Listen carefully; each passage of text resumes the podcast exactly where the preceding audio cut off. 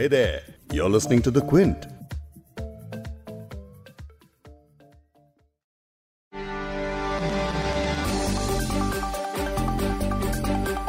पश्चिम बंगाल में होने वाले विधानसभा चुनाव से पहले सियासी घमासान शुरू हो चुका है।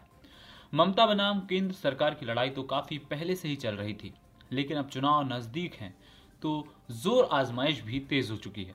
2021 में होने वाले बंगाल चुनाव कई मायनों में खास हैं। क्योंकि बीजेपी बिहार चुनाव में शानदार प्रदर्शन के बाद अब पश्चिम बंगाल में अपना झंडा गाड़ना चाहती है। अमित शाह पिछले कई महीनों से इसका रोडमैप तैयार कर रहे हैं, जिसके बाद से ही बंगाल की सत्ता पर काबिज टीएमसी को सत्ता गंवाने का डर सताने लगा है। इसके अलावा लेफ़्ट कांग्रेस, बीजेपी और टीएमसी के आपसी टक्कर से फ़ायदा उठाने की फिराक में। बीजेपी और टीएमसी आमने सामने हैं तो चुनाव में ध्रुवीकरण होना तय माना जा रहा है। ऊपर से एआईएमआईएम के नेता असदुद्दीन ओवैसी ने भी इशारा किया है कि वो बंगाल चुनाव पूरे उत्साह के साथ लड़ेंगे। क्विंट हिंदी पर आप सुन रहे हैं बिग स्टोरी हिंदी मैं हूँ आपका होस्ट वैभव पलनीटकर।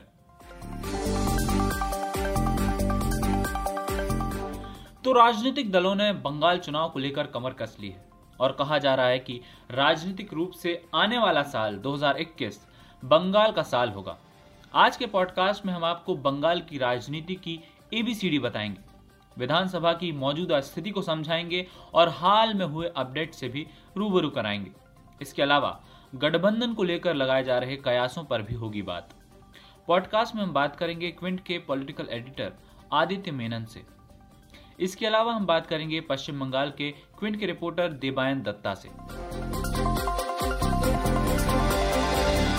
तो लौटते हैं आज के पॉडकास्ट पर। सबसे पहले आपको मौजूदा विधानसभा का हाल बता देते हैं। बंगाल विधानसभा में दो सौ चौरानवे सीटें हैं। इसमें से अभी सत्ताधारी पार्टी टीएमसी की 219 सीटें हैं। वहीं बीजेपी ने पिछले विधानसभा चुनाव में सिर्फ़ 16 सीटें ही जीती थी। कांग्रेस ने 23 और सीपीएम ने 19 सीटें जीती थी। लेकिन लोकसभा चुनाव में चौंकाने वाले नतीजे आए थे। राज्य की 42 लोकसभा सीटों पर ममता बनर्जी ने सिर्फ़ 22 सीटों पर जीत दर्ज की, जबकि इसके पहले 2014 में टीएमसी ने 34 सीट जीती थी। 2014 के चुनाव में सिर्फ़ दो सीटें जीतने वाली बीजेपी ने 18 सीटें जीती और इन नतीजों से टीएमसी की चूलें हिल गईं। अब टीएमसी को भी अंदाज़ा हो गया है कि उनकी बंगाल में सबसे बड़ी विरोधी बीजेपी ही है। अब आपको एक ताज़ा अपडेट देते हैं। टीएमसी के नाराज़ नेता और पूर्व मंत्री सुवेंदु अधिकारी ने पश्चिम बंगाल विधानसभा की सदस्यता और टीएमसी पार्टी से भी इस्तीफा दे दिया है। पश्चिम बंगाल की सिंचाई और परिवहन मंत्री रहे सुवेंदु अधिकारी ने नवंबर में ममता बनर्जी की कैबिनेट से पहले ही इस्तीफा दे दिया था। अब खबर यह है कि आने वाले हफ़्ते में गृह मंत्री अमित शाह के बंगाल दौरे के दौरान सुवेंदु अधिकारी बीजेपी में शामिल हो सकते हैं। बीजेपी उपाध्यक्ष और पहले सुवेंदु के सहयोगी रह चुके मुकुल रॉय ने इस्तीफे के बाद कहा है कि उन्होंने अधिकारी को कहा था कि टीएमसी छोड़ देंगे तो वे ज़्यादा खुश रहेंगे। अब बात करते हैं क्विंट के पश्चिम बंगाल के रिपोर्टर देबायन दत्ता से। देबायन आप समझाइए कि सुवेंदु अधिकारी के टीएमसी छोड़ने से क्या नए समीकरण खड़े होंगे? और जो उनका होल्ड वाला इलाका है, उस पर क्या असर देखने को मिल सकता है? सुवेंदु अधिकारी का छोड़ने का जो न्यूज़ है, वो थोड़ा शॉक वेव्स गया है. लाइक शॉक वेव्स गया है आसपास स्पेशली उसके जो बैस्टियन है हाँ वहाँ पे उसके जो लॉयलिस्ट है, वो लोग थोड़े मतलब गुस्सा तो है टीएमसी से कि हमारे लीडर को इम्पोर्टेंस क्यों नहीं दिया जा रहा है एंड इसकी वजह से हमारे लीडर जा रहे हैं तो हम भी उनके साथ जा रहे हैं। एंड पॉलिटिकल एक्सपर्ट्स जो बोल रहे हैं कि शुभेंदु अधिकारी बिकॉज़ उनका इतना होल्ड है उस एरिया में एंड उनका क्योंकि हिस्ट्री भी है हाँ तो वो उनके साथ अपने साथ एटलीस्ट 25 से 30 सीट लेके जा सकते हैं टीएम टीएमसी से बीजेपी और अगर ये हो गया तो बीजेपी के पास बहुत बड़ा चांस है to cross the magic number और cross the halfway mark and get a majority majority लाने के लिए उनके पास काफ़ी सॉलिड चांसेस है। तो ये है ज़मीनी हालत बट बाकी, उसके हिसाब से कैंपेनिंग वैम्पेनिंग का है। कैंपेनिंग चल रहा है बट पू, पूरा फोर्स लेके नहीं चल रहा है कैंपेनिंग चल रहा है। हाँ छोटा मोटा जगह पे कैंपेनिंग हो रहा है जैसे अमित शाह आ रहे हैं अठारह उन्नीस तारीख को। हाँ फिर पीएम मोदी आइधर आ सकते हैं या वीडियो कॉन्फ्रेंसिंग से विश्व भारती यूनिवर्सिटी का सेलिब्रेशंस पे पार्ट ले सकते हैं। हाँ फुल फ्लेजेड कैंपेनिंग अभी तक पूरी तरह स्टार्ट नहीं हुआ है।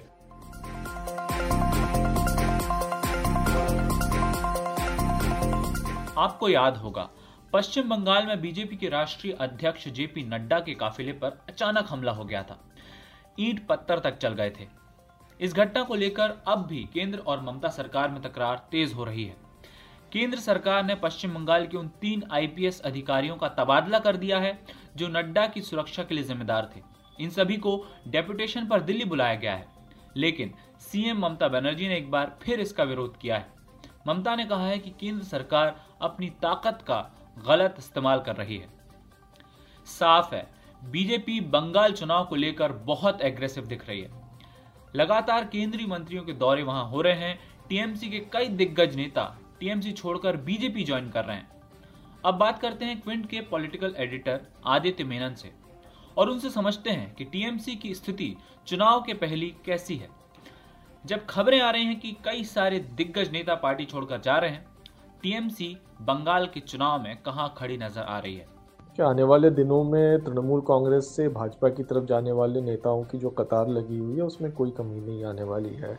नेता भी जाएँगे तृणमूल से भाजपा में और पार्टी कार्यकर्ता भी जाएँगे, लेकिन हमें ये देखना होगा कि क्या इनके जाने से मुख्यमंत्री ममता बनर्जी की व्यक्तिगत लोकप्रियता में कोई कमी आ रही है या नहीं आ रही है। चूँकि तृणमूल कांग्रेस लेफ़्ट की तरह नहीं है, ये एक पर्सनैलिटी कल्ट वाली पार्टी है।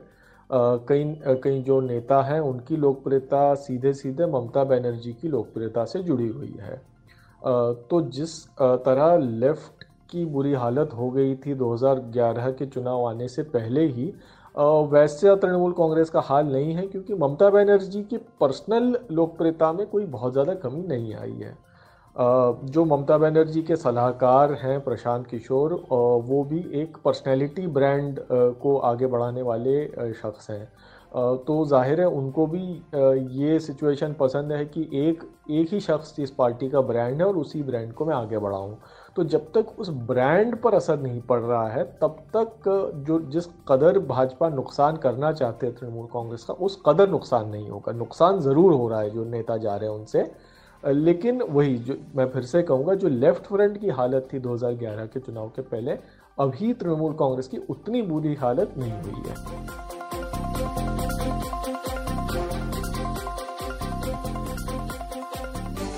सीपीआईएमएल के दीपांकर भट्टाचार्य ने सुझाव दिया था कि बंगाल में बीजेपी के अलावा जितनी भी दूसरी पार्टियाँ हैं, उनको साथ आकर बीजेपी के खिलाफ लड़ना चाहिए। आपको क्या लगता है कि बंगाल में क्या टीएमसी और लेफ़्ट पार्टियाँ साथ आ सकती हैं? दीपांकर भट्टाचार्य सी एम के नेता हैं। C P I M L का अभी ज़ाहिर है बिहार के रिज़ल्ट के बाद चूँकि वहाँ पे उनका अच्छा प्रदर्शन रहा है, उन्हें लगता है वो बंगाल में भी अपनी छाप छोड़ सकते हैं। लेकिन देखने वाली बात यह कि C P I M L यहाँ पर कोई बहुत ज़्यादा महत्वपूर्ण पार्टी नहीं है। तो एम एल अपने तरफ़ से ज़रूर कह सकती है कि तृणमूल कांग्रेस, लेफ़्ट कांग्रेस और एम एल खुद सारे हाथ मिला लें, लेकिन ऐसा होगा नहीं, क्योंकि लेफ़्ट और कांग्रेस कभी भी इस चीज़ को लेकर राज़ी नहीं होंगे। कम से कम लेफ़्ट तो बिल्कुल भी नहीं होगा। लेफ़्ट का फ़िलहाल मानना ये है कि उनका नंबर वन दुश्मन जो है वो ममता बनर्जी है। और वो चाहते हैं कि तृणमूल कांग्रेस को इस बार हराया जाए ताकि अगली बार वो खुद डायरेक्ट बीजेपी से लड़ पाएँ। तो लेफ़्ट का तृणमूल के साथ कोई भी गठबंधन करना ये नामुमकिन के बराबर है। आदित्य जी, बिहार में बहुत अच्छा प्रदर्शन कर चुकी ए के असदुद्दीन ओवैसी ने भी इशारा किया है कि वो भी इस बंगाल के चुनाव में दमखम के साथ लड़ेंगे। क्या उनके चुनाव लड़ने से बीजेपी को फ़ायदा होगा या फिर टीएमसी को नुकसान होगा? क्या हो सकता है?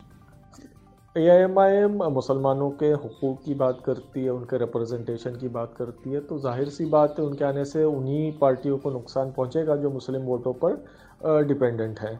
भाजपा को मुस्लिम वोट मिलते नहीं हैं ज़्यादा तो ज़ाहिर सी बात है अगर पश्चिम बंगाल में एम आती है तो ज़्यादा नुकसान तृणमूल कांग्रेस को ही पहुँच सकता है।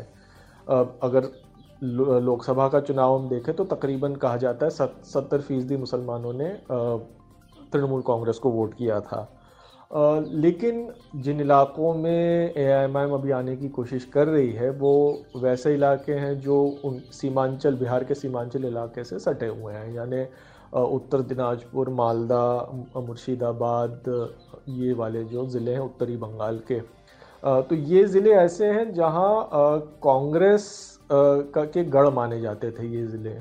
और कांग्रेस वहाँ धीरे धीरे कमज़ोर होती गई है और कांग्रेस की जगह पिछले लोकसभा चुनाव में कुछ हद तक तृणमूल कांग्रेस ने ली थी। लेकिन ये भी हो सकता है कि जो ए आए, वो तृणमूल के साथ साथ कांग्रेस का भी वोट ले लें। जैसे हमने सीमांचल में देखा था ए के आने से कांग्रेस का तो नुकसान हुआ, लेकिन जदयू का भी नुकसान हुआ, क्योंकि उस इलाके में जदयू ज़्यादा मज़बूत थी।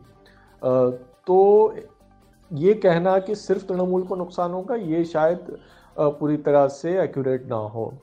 क्या बीजेपी को फ़ायदा होगा? ज़ाहिर है जब मुस्लिम वोट बढ़ता है तो बीजेपी को फ़ायदा होता है। इसमें कोई आ, कोई शक की बात नहीं है। लेकिन एक तरह से तृणमूल कांग्रेस के लिए ये एक मौका भी है।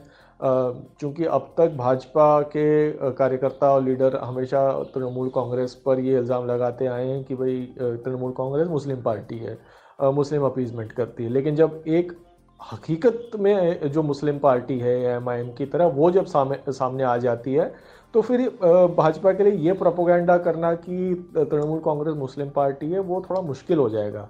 चूँकि ए एम आई एम के सामने ज़ाहिर सी बात है, तृणमूल कांग्रेस मुस्लिम पार्टी कतई नज़र नहीं आएगी, जो कि वो है भी नहीं।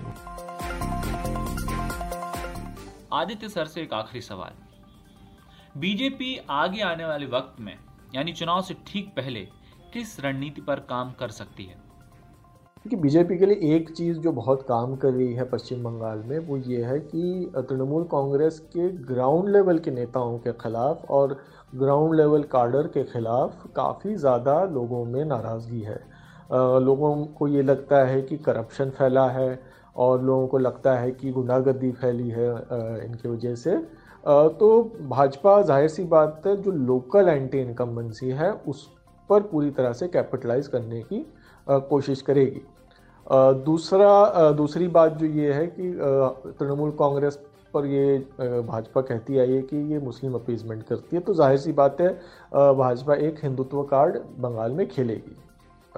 तो ये दूसरा एक फैक्टर है। तीसरा फैक्टर है कि वो प्रधानमंत्री मोदी की के पर्सनालिटी के अराउंड अपना पूरा कैंपेन चलाएँगे, क्योंकि उनके पास ममता बनर्जी को टक्कर देने वाला बंगाल का नेता तो कोई नहीं है। तो ये इस पूरे इलेक्शन को ममता बनाम मोदी करके चलाएँगे। ना, और ममता को मौका नहीं देंगे कि वो ममता बना ममता बनर्जी बनाम क्वेश्चन मार्क के ममता बनर्जी बनाम दिलीप घोष या बाबुल सुप्रियो या किसी भी बीजेपी नेता का नाम आप वहाँ डाल लें। तृणमूल कोशिश करेगी कि इलेक्शन उस उस टर्म्स पे लड़ा जाए। बीजेपी कोशिश करेगी कि ममता बनाम मोदी के नाम पर ये इलेक्शन पूरा लड़ा जाए। तो हिंदुत्व फैक्टर मोदी फैक्टर और anti incumbency local anti incumbency इन तीन फैक्टर्स पर बीजेपी पूरी तरह से अपना कैंपेन चलाएगी।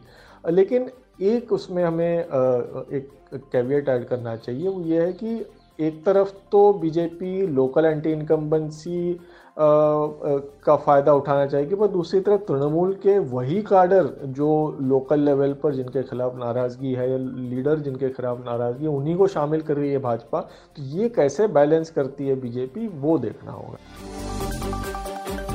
तो आपने क्विंट के पॉलिटिकल एडिटर आदित्य मेनन से तफसील से समझा कि बंगाल चुनाव के राजनीतिक समीकरण कैसे बन रहे हैं। अब अमित शाह एक बार फिर बंगाल के दौरे पर जाने वाले हैं। कुल मिलाकर बंगाल में काफ़ी कुछ एक्शन में रहने वाला है। इसलिए बंगाल से जुड़े सारे अपडेट्स के लिए क्विंट को फॉलो करें। सारे बड़े अपडेट्स खास आर्टिकल और वीडियो आपको मिलते रहेंगे।